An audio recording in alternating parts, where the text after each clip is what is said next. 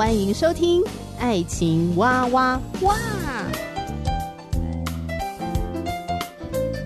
我是史哥哥，我是甜甜妹。各种情感话题，挖掘深度与广度，挖出感动与温度，为其中的美好惊叹不已。哎，是惊叹还是惊悚啊？以轻松漫谈的方式畅聊各种情感话题。爱情啊，我挖，我挖，我挖挖挖。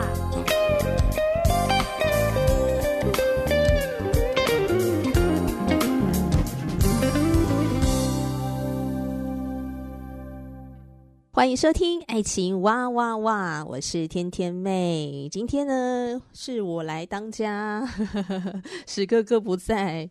反正呢，他不在的时候啊，可以跟听众朋友介绍一本好书。我个人呢是非常的开心的，因为我觉得很像是朋友哦，彼此的陪伴，一起来学习。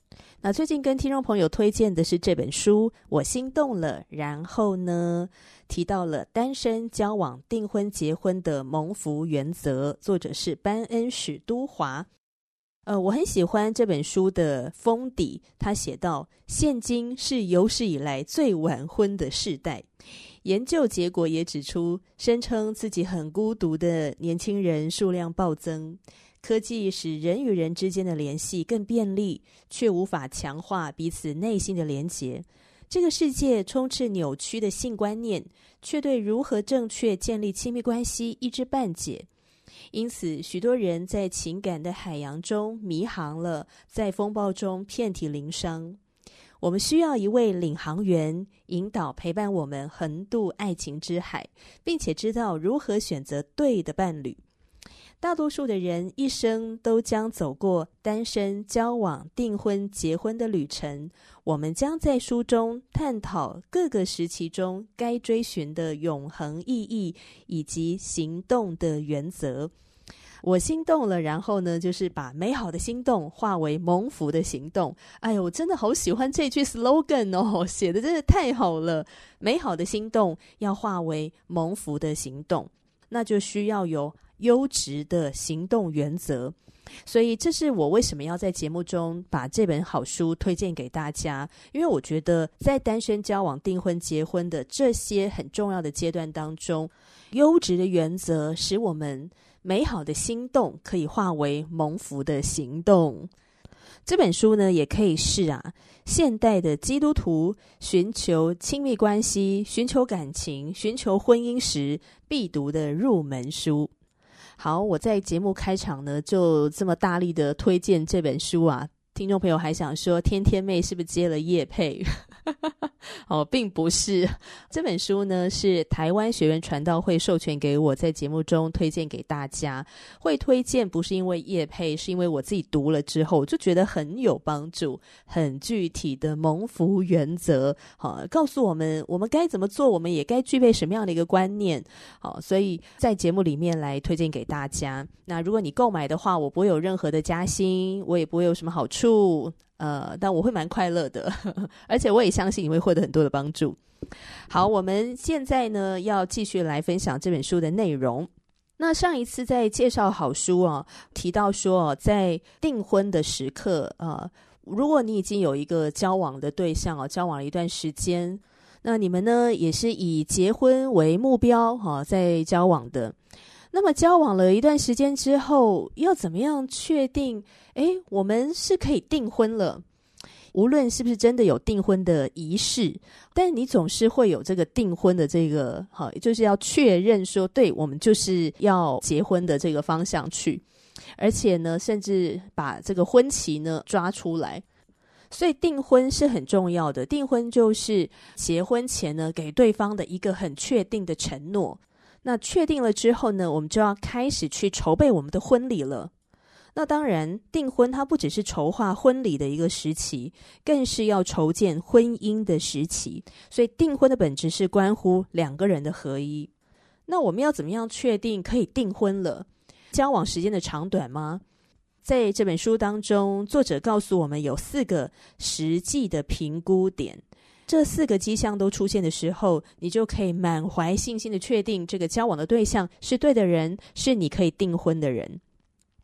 那我们上一次介绍到，第一个出现的迹象是有一个坚定的委身意愿，好，坚定的委身意愿。你们有没有想要在一起解决问题？好，不是能不能解决问题，而是你们想不想一起去面对，一起去处理这些问题。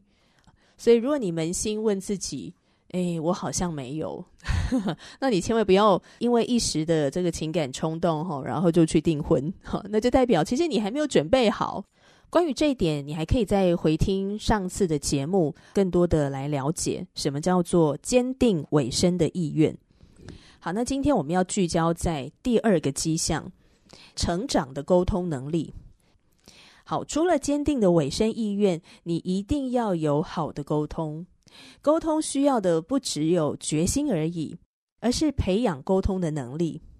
有没有能力去疏导关系中的冲突？当意见不合的时候，能够想办法合一，避免关系分化吗？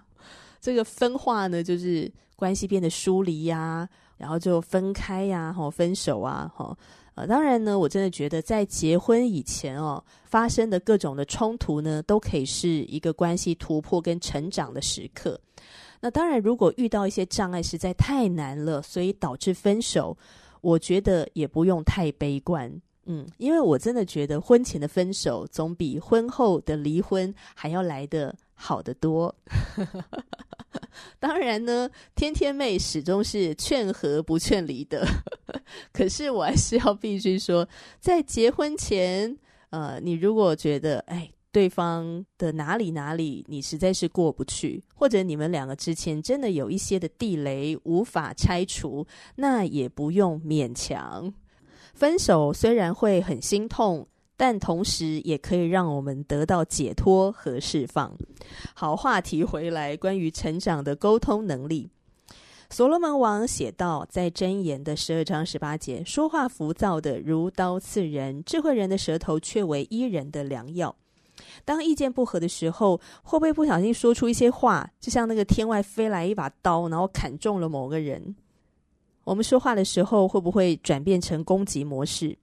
想要借由伤害对方来吵赢这场架，还是即使你们感觉很受伤，仍然能够跟对方说有智慧的话呢？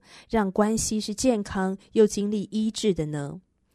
要让婚姻正常的运作是非常需要沟通技巧的。我们可以为某一个人如痴如狂，可是遭遇困难的时候，如果两个人不能沟通，哇，那这个关系是走不下去的。我也有遇过一些情侣告诉我，他们从来不会意见不合，也从来不会吵架。老实说，听到这里呢，我首先不是觉得哇，好棒棒哦，你们的情绪处理能力什么各方面应该是非常好，真的太契合了。老实说，我听到这样子的表达哦，会让我感到有点紧张。是为他们紧张啦，吼，而不是为自己感觉紧张。当然，我得澄清，我不认为大家在谈恋爱的时候都应该跟对方不断的争吵。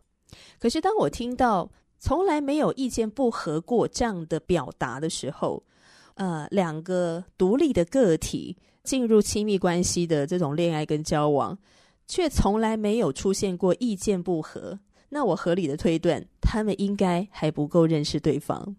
因为两个独立的个体不可能在所有的事情上意见一致，所以如果我们真的想要善用交往的时间来评估、来认识彼此，就必然会出现让你们意见不合的状况。好比说，你们在处理情绪的方式不一样，你们在表达情绪、情感的方式不一样。好比说，你们两个原生家庭的不同，你们对很多事情的观点可能都不太一样，而且处理的方式可能也不同。有太多太多会出现意见不一样的状况，而这时候就考验了我们能否用健康的方式来处理这些的不同，还是其中一个人会主导对话，而另外一个人呢，就是不断的压抑、隐藏自己的感受呢？你是一个会愿意说出自己真实的感受和想法的人吗？还是你是属于那种压抑、隐藏自己感受的人呢？还是你是属于那种会暴走，然后攻击对方？在圣经箴言书十五章四节这节经文，我非常的喜欢，常常提醒我，温良的舌是生命树，乖谬的嘴使人心碎。那当我们感觉到受伤的时候，我们会有什么样的反应呢？我们是会大发雷霆，要对方照着自己的意思来做，还是会跟对方冷战，等对方先破冰、先道歉、先低头？还是你们是能够一起走到生命树下，跟对方温柔的沟通，然后使你们的关系可以成长与亲密？在书里面，班史都华提供了一个蛮好的沟通建议：当我们在跟某一个人意见不合的时候，需要聚焦在对方的行为跟自己的感受上，而不要断定对方的动机。当我们脱口说，你是不是想羞辱我？你是不是想让我看起来很笨？这种攻击的言语是没有任何建设性的，因为事实上我们并不知道对方的企图和动机。所以，当意见不合的时候，我们要沟通时，只要聚焦在对方的行为和自己的感受上。班恩举了自己的例子，他跟多娜刚结婚的时候，有一次参加了一个 party。然后多娜呢，就在大家的面前提到了班恩的一些私事，然后就呃，可能真的是蛮好笑的啦，所以就引起了哄堂大笑。那多娜到底讲了什么内容？班恩并没有写出来，他就写到他自己的感受，就是当大家哄堂大笑的时候，他的脑袋就宕机了。他不喜欢那样，他感觉到自己很挫败，而且很像一个大概是小丑之类的哈，那心里面就蛮不舒服的。那他该怎么用有建设性的方式来处理这个事情？就是要聚焦在多娜的行为和自己的感受上。因此，班恩他会这样说：“嘿，你在大家面前开我玩笑、寻我开心的这个行为，让我觉得很没面子，让我觉得很羞愧，也让我感觉你不是站在我这边的，或你好像一有机会就想伤害我。我不想要有那样的感觉。”像这样的倾诉对班来说很难，尤其是要表达自己很受伤、很挫折的那种感觉，会显得自己好像很弱小。呃，直接反击感觉好像比较自然。诶，你干嘛这样讲啊？你干嘛在大家面前开我玩笑啊？你害我看起来很笨呢？你干嘛那么爱耍酷呢？你有机会就把我推入火坑啊？这样讲好像很帅，然后好像显得很强壮，一点都不弱小。可是这样讲不会有任何的帮助。这样讲的时候，就已经在判定对方的动机，把对方的动机贴上了负面的标签，就已经在负面诠释对方了。就像是在谴责多娜是一个自私的女人，她只想满足自己开玩笑的这个欲望，然后让班恩在大家面前出糗。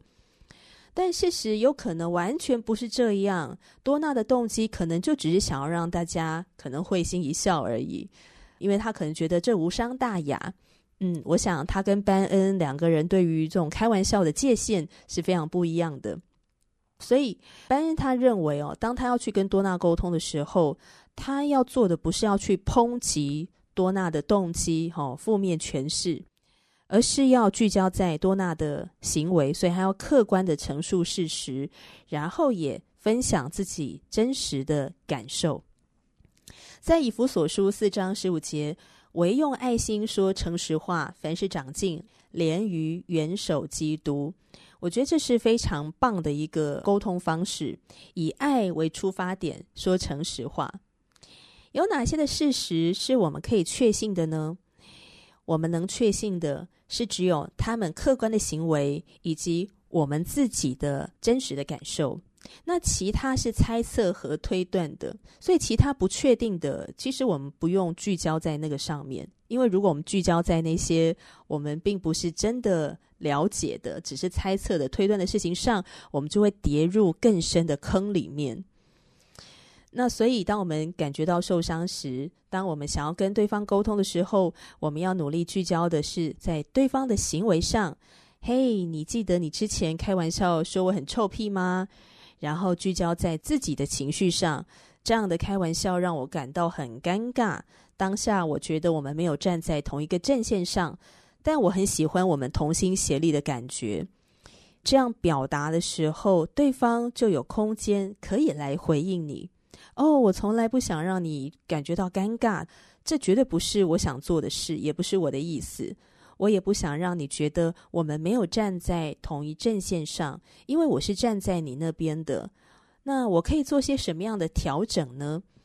好，当然，我觉得如果对方也是一个很有情商的人呢，哈，他多半会这样的回应。那如果他的情商比较差一点呢，他有可能就会讲说。哎，你干嘛这样玻璃心啊？我只是开开玩笑哈。好，所以我们现在先设定你所爱的这个人呢，他也是一个情商足够的人。我相信以我们听众朋友的聪明智慧，如果你要跟一个人结婚，嗯，你大概会确保对方啊，应该是一个还稍微能跟你沟通的人吧。他的情商应该要高一点哦。好，那所以如果对方他有提出来说，那我可以做些什么调整呢？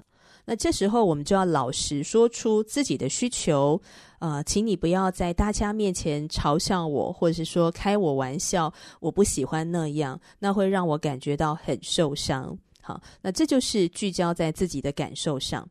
所以当班恩这样子跟多娜沟通之后呢，诶，他们就有达到一个相对圆满的一个共识。那多娜就回应他说：“哦，我伤害到你。”呃，不过你在表达的时候，也可以轻声细语的劝告我，而不是用资讯接二连三的轰炸我。你用那种口气说话，会让我觉得你想要羞辱我。这段话，嗯，让班恩有点不太明白，哦，但他还是回答说：“好的。”那他自己也学到一个功课了，就是当他受伤的时候哦，他觉得他已经尽量哦，那个用字遣词呢，哈，要谨慎注意，好的去跟多娜沟通，但有可能还是没有办法真的很完美的控制他的语气，所以有可能他在沟通的时候，他的表达听起来就有一点僵硬，又或者缺乏了表情管理，哈，因为毕竟他是在一个很受伤的状态嘛，所以他可能表情、他的声音，可能整个人看起来都很僵硬这样子。以至于说他在表达的时候，那些话就会听起来比较犀利。不过呢，班恩他要表达就是，当他是聚焦多娜的呃行为哈，而且是用客观的来陈述，以及专注在自己真实的感受上哈，去跟多娜来沟通的时候，诶，他们的沟通就有达到一个比较好的哈，比较圆满的一个共识。所以他们在这个事情上学到了尊重对方的感受，然后也调整了自己的行为。那班恩也要学习让语气更轻柔。所以，如果我们能够学习跟对方好好的沟通，很多问题处理起来就会很快了。但如果每一次你们意见不同的时候都没办法聚焦，然后就变成了争论，然后变成了大吼大叫、激烈的争吵。哦，那这时候你们也需要叫暂停，好，需要是时候的踩个刹车。可能现在不是一个继续沟通的时刻，你们需要另外找时间，哈，再进行这个沟通。那另外一个踩刹车呢，就是，呃，有可能这个关系啊，要先踩一下刹车，在你们要彼此承诺我要嫁你，你要娶我，做这个婚姻的誓言之前，最好先学会了沟通。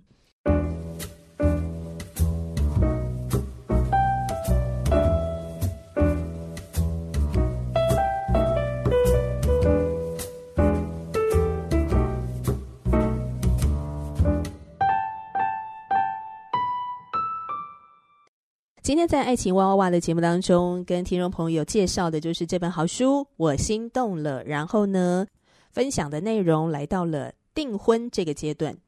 那我们要怎么样确定自己可以订婚了呢？好，我们今天呢分享的这个可以订婚的迹象，就是你们是否具备成长的沟通能力。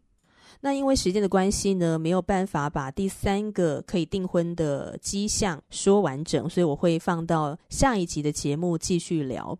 那我接下来时间想要再针对这个沟通的呃部分哦，做一些的补充。不是书本内容，而是天天妹自己的补充。好，我认为在亲密关系当中，面对冲突跟沟通的时候，有一件事情是非常重要的，要怎么处理自己的负面情绪，以及如何说，也都是沟通的重点。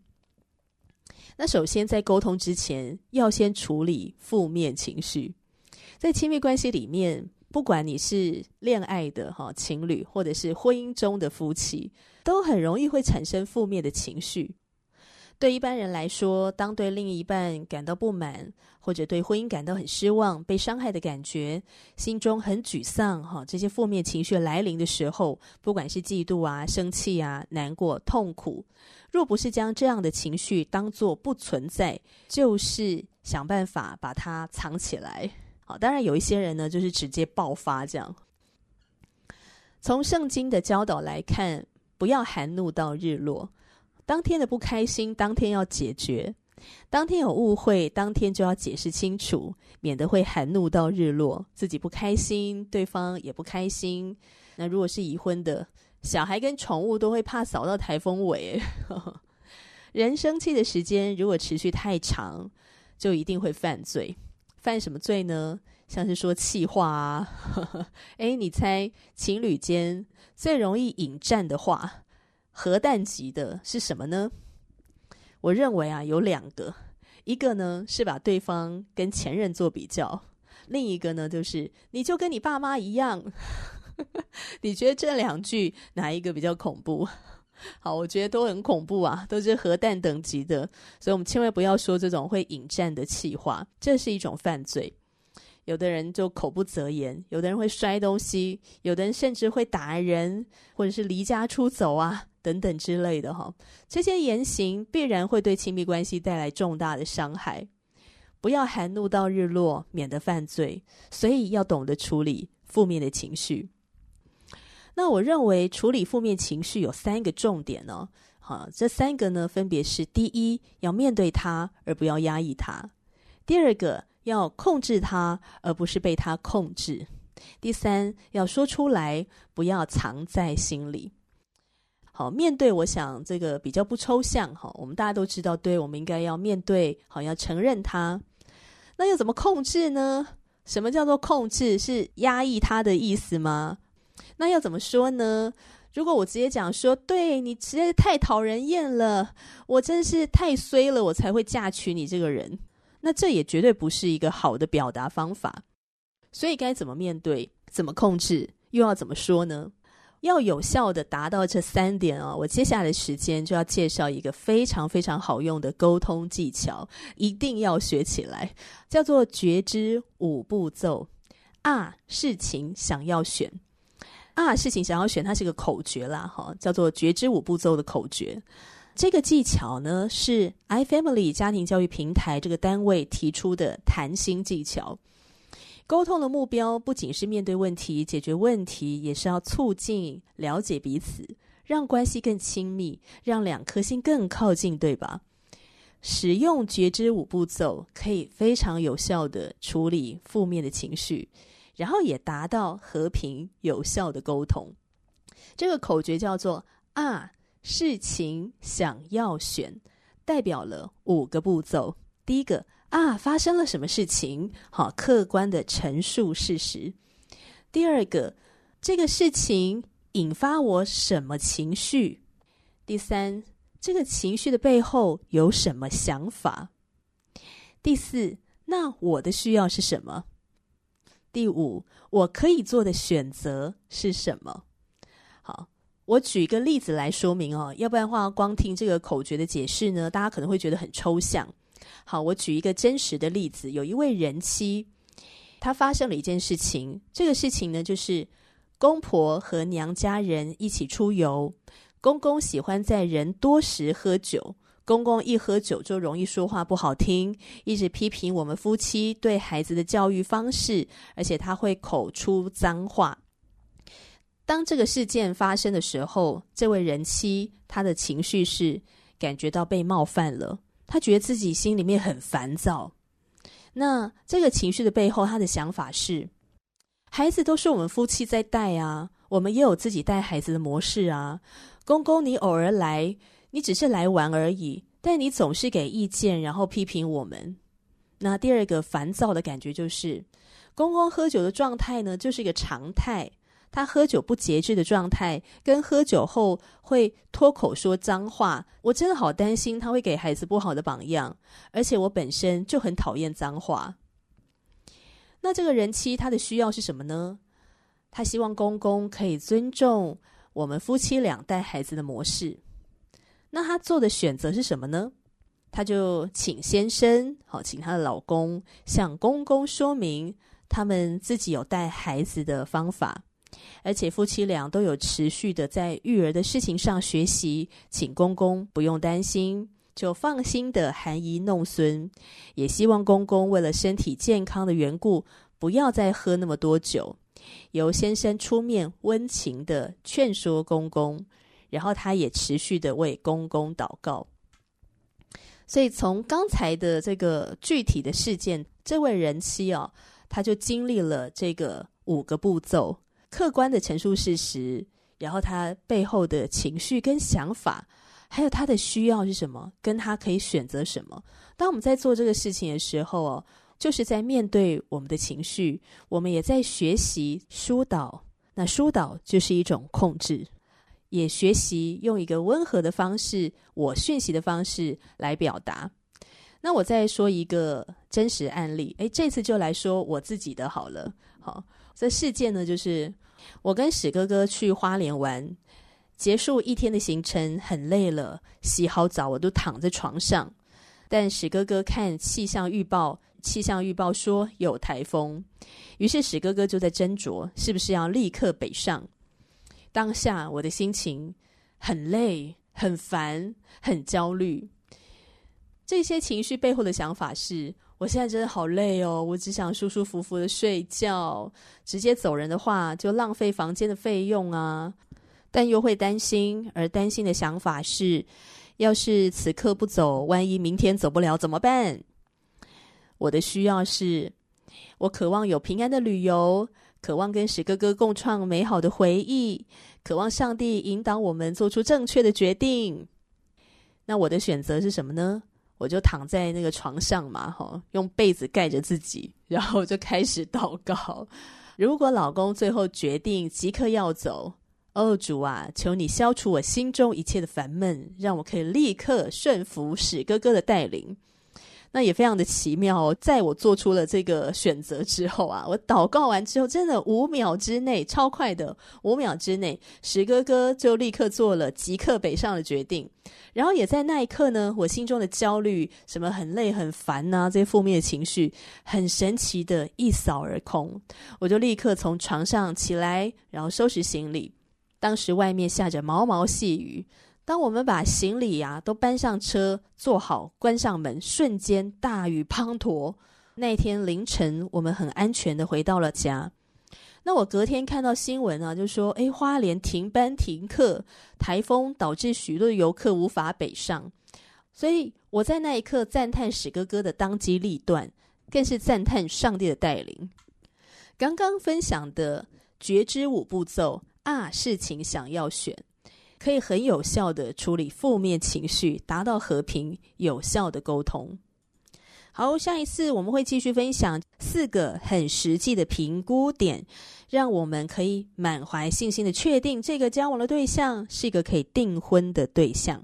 好，节目就聊到这里。如果你有任何想法，欢迎留言给我。我真的很希望可以更多跟听众朋友交流。嗯，或者你也可以跟我分享你自己交往的一些经历呀。好，你在沟通当中，你学习到什么呢？你觉得什么是一个好的沟通模式？很欢迎你留言给我，祝福你喽！我们下集继续聊，拜拜。